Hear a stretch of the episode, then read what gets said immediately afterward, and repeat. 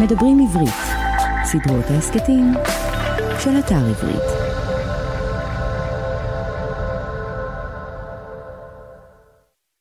היי, בואו נדבר רגע על כנות.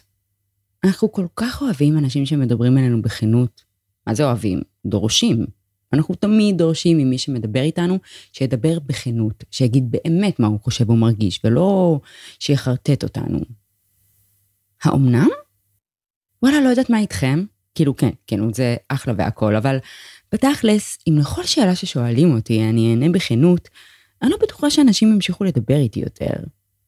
נגיד, סתם דוגמה, דמיינו סיטואציה שבה אתם יושבים במפגש חברתי, ומישהי שאתם לא מכירים מדברת על זה שהיא שוקלת לעשות ניתוח אף, אבל היא פוחדת, כי מצד אחד, היא חושבת שהאף שלה מזעזע וחסר פרופורציות, אבל מצד שני היא ממש פוחדת מההשלכות של הניתוח.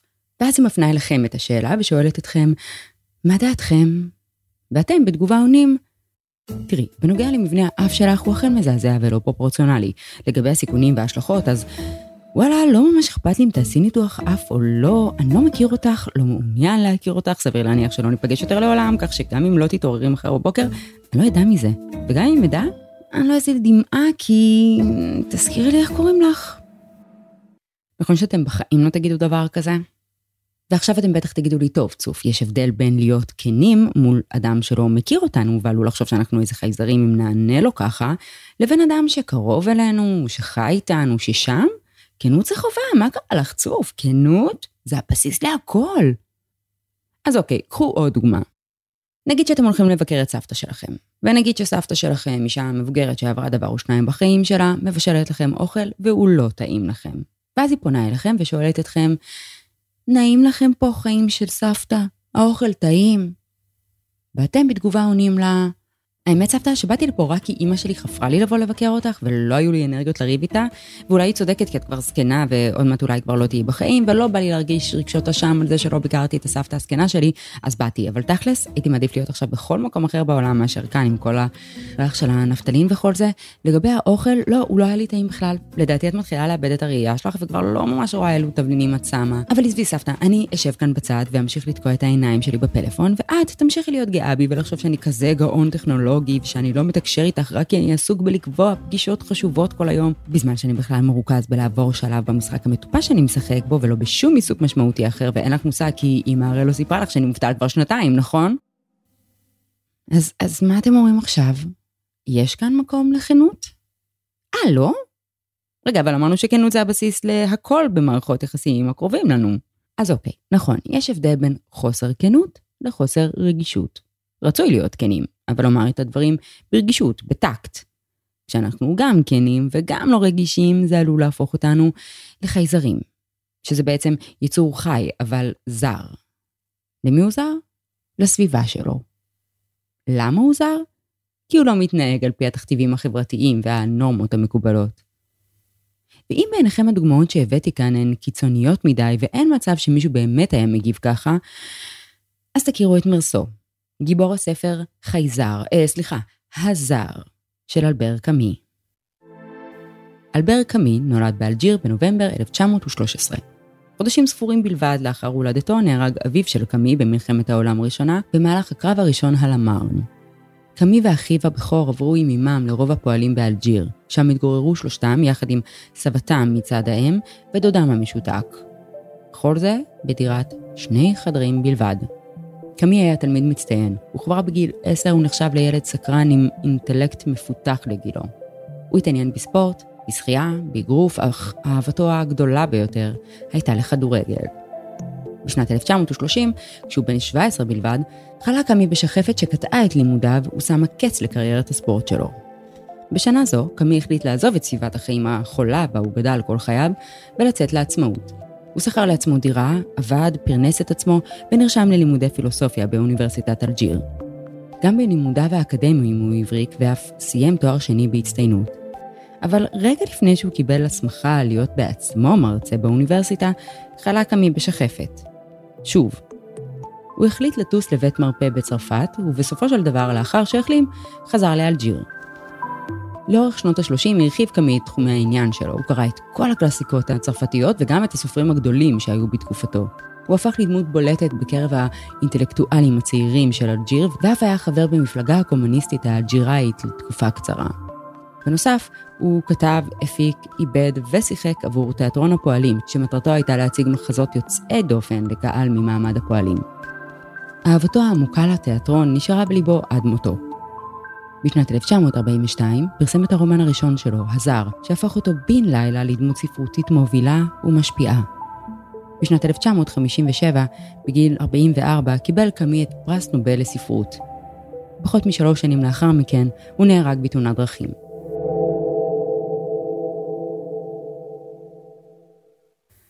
טוב, אז איפה היינו? אה, כן, עסקנו בשאלה עד כמה אנחנו כנים מ-1 עד... בואנה, אתה חיזר עם אפס כישורים חברתיים, מה נסגר איתך בן אדם, אתה ממש לוקה בחסר בכל מה שקשור להבנת סיטואציות, אה? מרסו הוא גבר צעיר, רווק, בן יחיד, עובד כפקיד ומתגורר באלג'יר.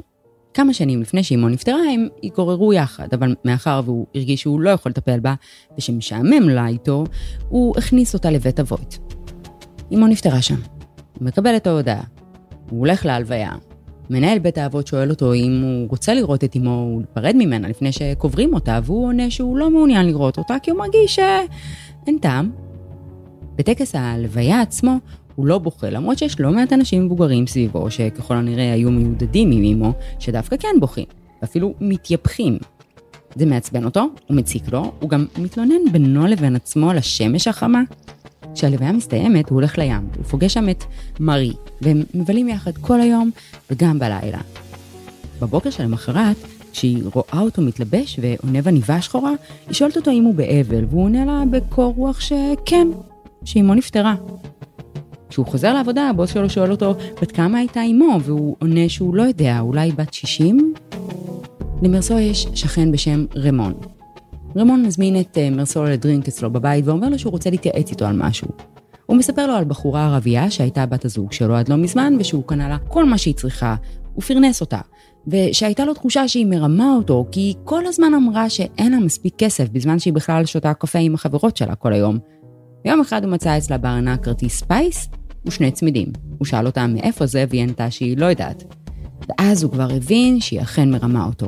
אז הוא עזב אותה. אבל לא לפני שהוא הרביץ לה.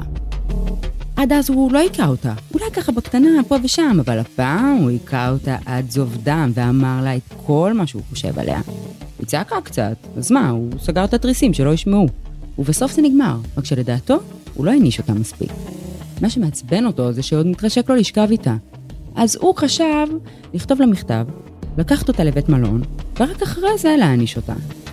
הוא צריך שמרסו יעזור לו לכתוב את המכתב, כי אומרים שמרסו הוא אדם שקט וחכם, ושהוא למד פעם באוניברסיטה. רמון שואל אותו, מה דעתך? אתה יכול לעזור לי עם זה?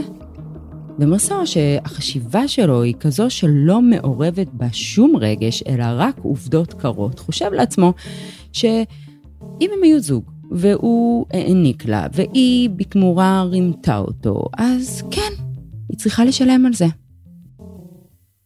עכשיו רגע, לפני שאנחנו שופטים את מרסו, צריך להבין עליו משהו. והמשהו הזה הוא הבסיס לכל הספר. הוא הסיבה והתוצאה, הוא העיקר. השמועה מספרת שרמון סוחר בנשים ושהוא אדם חמום מוח שמתלקח בשנייה ושברגע שהוא מתעצבן הוא עלול להיות מאוד אלים. מרסו לא טיפש, הוא יודע את זה. הוא גם שמע לא פעם צעקות מהדירה של רמון. אז איך הוא מסכים לשתף איתו פעולה? מה, מה הקטע שלו? חשוב להבין, ההתנהגות האפתית של מרסו היא בעצם ניתוק רגשי. אנשים שלא יכולים להתמודד עם אירועים רגשיים מובהקים, פשוט מנתקים את עצמם רגשית מהסיטואציה. בדרך כלל, אנשים שנמצאים בניתוקים רגשיים החליטו להימנע מיצירת קשרים רגשיים. זה מאפשר להם לשמר מחסומים, אה, להימנע מהשפעה בלתי רצויה על ידי אחרים או על אחרים, וכך גם אף אחד לא יכול לדרוש מהם רגש, או לכעוס עליהם. מרסאו מאמין בכל ליבו שלחיים עצמם אין משמעות, לכן זה בכלל לא משנה מה יקרה. לא חשוב ולא משנה. אין לזה משמעות, לכן אין רגש. למה לערב רגש? זה לא באמת משנה אם אימא שלו נפטרה, אם נעים לו בחברת אישה, אם הוא שומע על סיפור אלים ומחריד כמו זה שרמון מספר לו, וכשאדם פועל בהתאם לתפיסה הזו של חוסר המשמעות של החיים, הוא הופך להיות זר בסביבתו. מרסו דוחה כל נורמה חברתית, כל ערך חברתי מוסרי. ומעצם זה שהוא חי כך, הוא מצטייר בעיני הסביבה שלו כמי שאין לו ערכים בכלל. הוא מאמין שגורלו שייך לו, והגורל שלו בידיים שלו ורק שלו, לא של אף אחד אחר. הוא כמובן אתאיסט מוחלט. ואם כבר מדברים על ניתוק רגשי, אז מבחינתו, אושר לא יכול להיווצר מתוך רגש פנימי, אלא רק מתחושות גופניות. וכנ"ל גם סבל. זאת הסיבה שהוא סבל כל כך בלוויה של אמו. לא כי הוא היה עצוב על זה שאימא שלו נפטרה, אלא כי היה לו חם. זו גם הסיבה שהוא אוהב כל כך את הים, הוא מאושר כשהגוף שלו במגע עם המים, הוא מאושר כשהוא שוכב עם ארי. אבל האם הוא יכול להיות מאושר כשהיא אומרת לו שהיא אוהבת אותו? ממש לא, אהבה זה רגש פנימי. רגש פנימי לא יכול לגרום לו אושר וגם לא סבל. אתם מבינים, הוא חוגג כל חוש מחמשת החושים שלו. מבחינתו, הם אלה שנותנים לו אישור על כך שהוא נהנה. והנאה חושית יכולה לקרות רק כשהוא מדכא את הרגשות. יום לאחר הלוויה של אמו הוא נהנה מהריח של מי מלח ואדמה, מטעם של קפה ומסיגריות, מארוחות בזמן האבל. הכל גופני. נחזור לעלילה. מרסו ומרי יחד. היא שואלת אותו אם הוא רוצה להתחתן איתה, והוא עונה שלא אכפת לו, הם יכולים להתחתן אם היא רוצה. היא שואלת אותו, אתה אוהב אותי? והוא עונה לה, אין לזה כל משמעות, אבל נדמה לי שאני לא אוהב אותך. אז היא שואלת, אז למה לך להתחתן איתי? והוא עונה לה, אין לזה כל חשיבות, אבל אה, אם את רוצה, אז אפשר. הלו, את ביקשת, אני פשוט אמרתי כן. אז היא שואלת אותו, רגע, אם אישה אחרת הייתה שואלת אותך את השאלה הזו, גם לה היית נענה בחיוב? והוא עונה לה, כמובן. ואז היא מלמלה שהוא אדם מוזר, אבל שנראה לה שזאת הסיבה שהיא אוהבת אותו. והוא חשב לעצמו שסביר להניח שיום יבוא והיא תשנא אותו דווקא בגלל הסיבה הזו. רמון מסתבך עם הבחורה הערבייה. הוא נפגש איתה ומכה אותה, ויום למחרת הוא עולה על הרכבת ופוגש שם את אחיה, השניים רבים והולכים מכות. רמון מציע למרסול לנסוע איתו לטיול בשבת בבוקר. חבר שלו ואשתו גרים ליד הים והם הזמינו אותו לארוחת צהריים. מרסון נהנה בחיוב, כמה מפתיע, ושואל אם הוא יכול להביא איתו את מרי. מפה לשם, שבת בבוקר. רמון, מרסו ומרי הולכים לכיוון תחנת הרכבת, ורמון אומר למרסו, אתה רואה שם את החבורת גברים שעומדים שם ומסתכלים עלינו? אחד מהם זה האח של הבחורה הערבייה, זה שהלכתי איתו מכות. הוא אומר לו שלדעתו הוא מחפש נקמה, ושהוא שם לב שהוא עוקב אחריו כבר כמה ימים. מרי נבהלת, ולבסוף הם מצליחים לעלות על הרכבת ולנסוע לבית של בני הזוג של החברים של רמון. לאחר הארוחה יוצאים מרסו, רמון וחבר של רמון לטיול על החוף ואנשים נשארות בבית. במהלך הטיול הרגלי הם רואים פתאום שני גברים שמתקרבים אליהם. אחד מהם הוא אחיה של חברתו הערבייה של רמון. קטטה פורצת בינו לבין רמון, ומובילה לכך שהערבי חותך בסכין את זרועו ואת פיו של רמון. הערבים נמלטים, ורמון מחליט לחזור לזירה, רק שהפעם יש לו אקדח בכיס, והוא מתכוון להרוג את הערבי. מרסו מנסה לשכנע אותו לא לראות, אלא אם הערבי ישלוף שוב סכין, אבל רמון כבר כל כך עצבני שהוא לא יכול להבטיח לו את זה. מרסו חושש מזה, הוא מבקש מרימון לתת לו את האקדח ואומר לו שאם יהיה צורך אמיתי והערבי ישלוף סכין, הוא מבטיח שהוא ייתן לו את האקדח. רימון מתרצה ומביא למרסו את האקדח. הם חוזרים לזירה, אבל אין שם אף אחד, אז הם חוזרים שוב הביתה. הפעם למרסו לא נעים כל כך בבית, חם לו ואין לו סבלנות לדיבורים של רמון. עכשיו צריך להבין משהו, מרסו הוא לא בן אדם חברותי, הוא לא רגיל להיות במפגשים חברתיים. זה מרגיש לו שהוא צריך להתאמץ, והכל מאוד מאולץ כל הזמן, אז הוא מחליט לצאת להתאוורר. כמובן של הים. מרסו מאוד אוהב את הים. זה אחד המקומות שגורמים לו להנאה הכי גדולה שאפשר, ו- וזה מובן, כי בים כל החושים שלנו עובדים. והרי אמרנו כבר שמרסו מצליח להפיק הנאה רק כאשר היא חושית ולא רגשית. הוא מטייל לאורך החוף, מנסה להרגיש את הטבע. אבל אז נעמד מולו הערבי. ברגע שהוא מכניס יד לכיס, מרסו מבין שהוא מתכוון לשלוף את הסכין, אז הוא שולף את האקדח מכיסו ויורה בערבי למוות.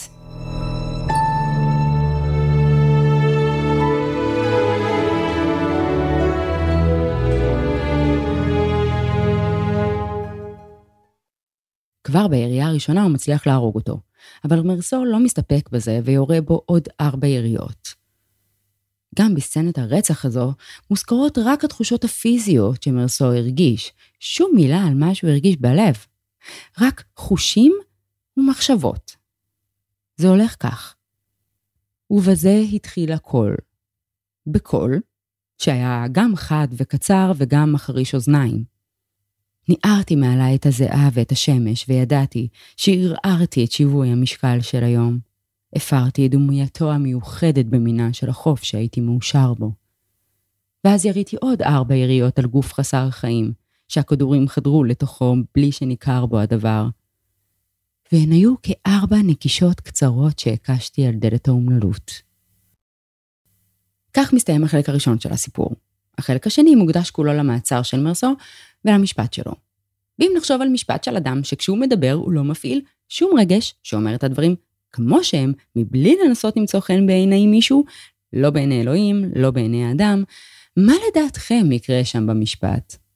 מה שקרה זה שבסופו של דבר, בית המשפט הכריז על גזר דין מוות. בגיליוטינה, בפרהסיה, במרכז העיר, מול כל מי שירצה לצפות ברגע הזה. רגע, מה? וואו, שנייה, כבוד השופט, מה נסגר איתך? העונש הוא גזר דין מוות? סבבה שזו החלטה, אבל האם כל מי שרצח זהו דינו? אה, לא? אה, רגע, אז למה דווקא האיש הזה? או, בואו נחשוב על העדים של מרסו. מה הם יכולים להעיד עליו? המעסיק שלו? כשאימו של מרסו נפטרה, הוא שאל אותו בת כמה היא. מרסו אפילו לא ידע לענות לו על זה. השכנים שלו בבניין? מבחינתם לא היה לו כוח לאימא שלו, אז הוא שלח את המסכנה לבית אבות, מה שמראה על אדם חסר רגישות ולב. מרי? הוא הסכים להתחתן איתה, אבל האם הוא אהב אותה? אה, לא. ומתי הם נפגשו ושכבו? יום אחרי ההלוויה של אמו. הם עשו טבילה בים, נהנו אחד מהשנייה, אפילו הלכו לסרט מצחיק. מנהל בית האבות של אמו? אל, אלו מילים טובות הוא כבר יכול לומר על מרסו. שלא רק שהוא העדיף שלא לראות את אמו ולהיפרד ממנה רגע לפני שקוברים אותה, אלא שגם בהלוויה עצמה, בזמן שאנשים שחיו איתה כל כך מעט התהפכו בבכי, הוא עמד שם כמו גולם ולא הזיל דמעה? רגע, רגע, שנייה, לא הבנתי. המשפט הוא על זה שמרסו רצח את הערבי, לא? מה קשור עכשיו אימא שלו? לא, כי זה נראה כאילו מאשימים אותו בזה שהוא בעצמו רצח את אמו. וזו בדיוק הנקודה. תחשבו שבשנים האלה, בצרפת, עניין כיבוד הורים לא היה בגדר המלצה של סופרנני או משרד הרווחה. ילדים לא מתחצפים להורים, לא זורקים אותם בבית אבות ומגיעים פעם באף פעם לבקר אותם. כיבוד הורים היה חלק מנורמות חברתיות שברגע שלא נהגת על פיהם, אתה נחשבת ללא פחות מבהמה. אפילו עורך הדין מצד התובע הכריז שהוא מאשים את האיש הזה שקבר את אמו בנפש של פושע. האיש הזה, הוא אמר, הוא תהום שהחברה עלולה ליפול בה. בעצם, מה שהוא באמת מואשם בו, הוא על חוסר היכולת שלו להתאים את עצמו ולהסכים למוסכמות החברה. כל המשפט הזה הוא בכלל לא על הרצח, אלא על היעדר הרגש של מרסו אל אמו, הכנסתה לבית אבות, היעדר הדמעות בהלווייתה, ולבסוף הצהרתו כי הוא לא סבל כשהיא נפטרה. זאת אומרת שכל המשפט הזה הוא בעצם הצגה שלמה שנועדה לחנך את הקולקטיב כמו לומר להם שלא תחשבו בכלל שאתם יכולים להרשות לעצמכם להתנהג ככה אל ההורים שלכם, כי אם תתנהגו ככה אל ההורים שלכם, זה בוודאי יוביל אתכם גם להיות חסרי לב כלפי השני, ואם תתנהגו ככה, סופכם גזר דין מוות. עכשיו, אם הייתם סבבה כל החיים שלכם, והקפדתם על אה, כיבוד אב ואם, ואז פתאום ככה יוצא לכם אה, להרוג מישהו על חוף הים, יש מצב שתקבלו איזה כמה שנים טובות בכלא, גזר דין מוות? ממש לא, אתם אנשים טובים, אתם כיבדתם את ההורים שלכם כל השנים האלה. קמי אמר פעם שיש הבדל בין שתיקה לבין שקר. לשקר זה לא אומר רק לספר מה שאין, זה גם אומר לספר יותר ממה שיש. ובנוגע לנפש האדם, לספר יותר ממה שאתה מרגיש. זה מה שכולנו עושים כל היום כדי לפשט את חיינו. מרסו, למרות שלא נראה לו, לא רוצה לפשט את חייו. הוא מספר מה הוא, מסרב להסתיר את מחשבותיו, ומיד החברה מרגישה מאוימת. הוא מתבקש לומר שהוא מתחרט על פשעו, בהתאם לתכתיב חברתי מקובל, והוא בכלל אומר שהוא מרגיש יותר משועמם מאשר חרטה אמיתית. כששואלים את מרסו מה הניע אותו לעשות את המעשה שהוא עשה, הוא עונה כך: אמרתי בחיפזון, במילים מבולבלות קצת ובידיעה שאני שם את עצמי ללעג, שזה היה בגלל השמש.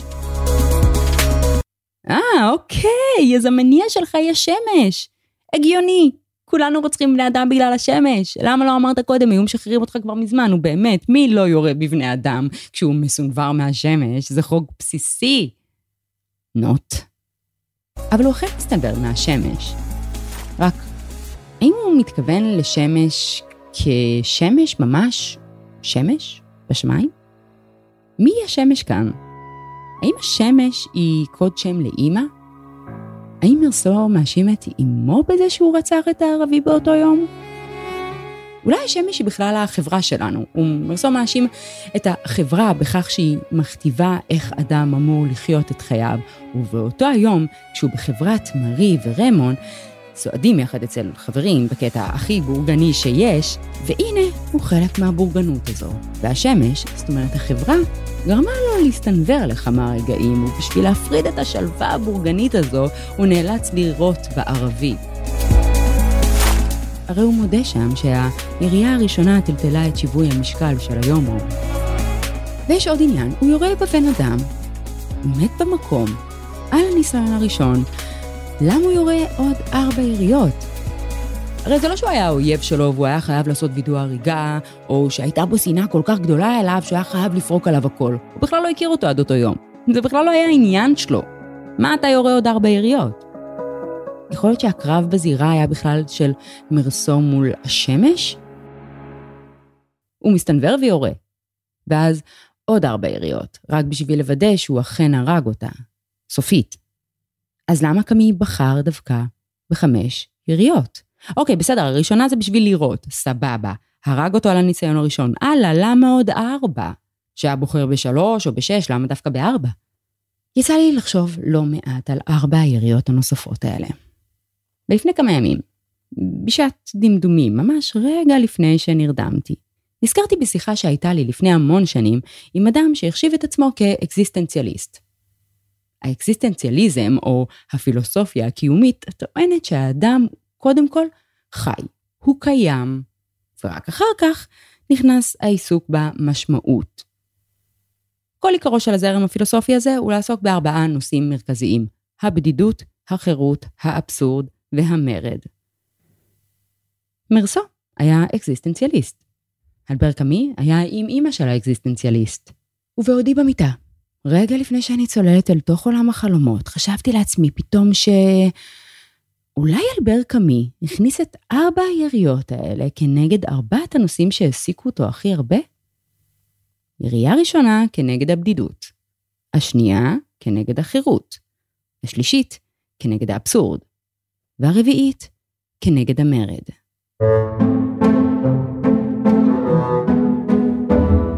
האזנתם לדברים עברית. סדרות ההסכתים מבית אתר עברית, חנות הספרים הדיגיטליים, מודפסים והקוליים הגדולה בישראל.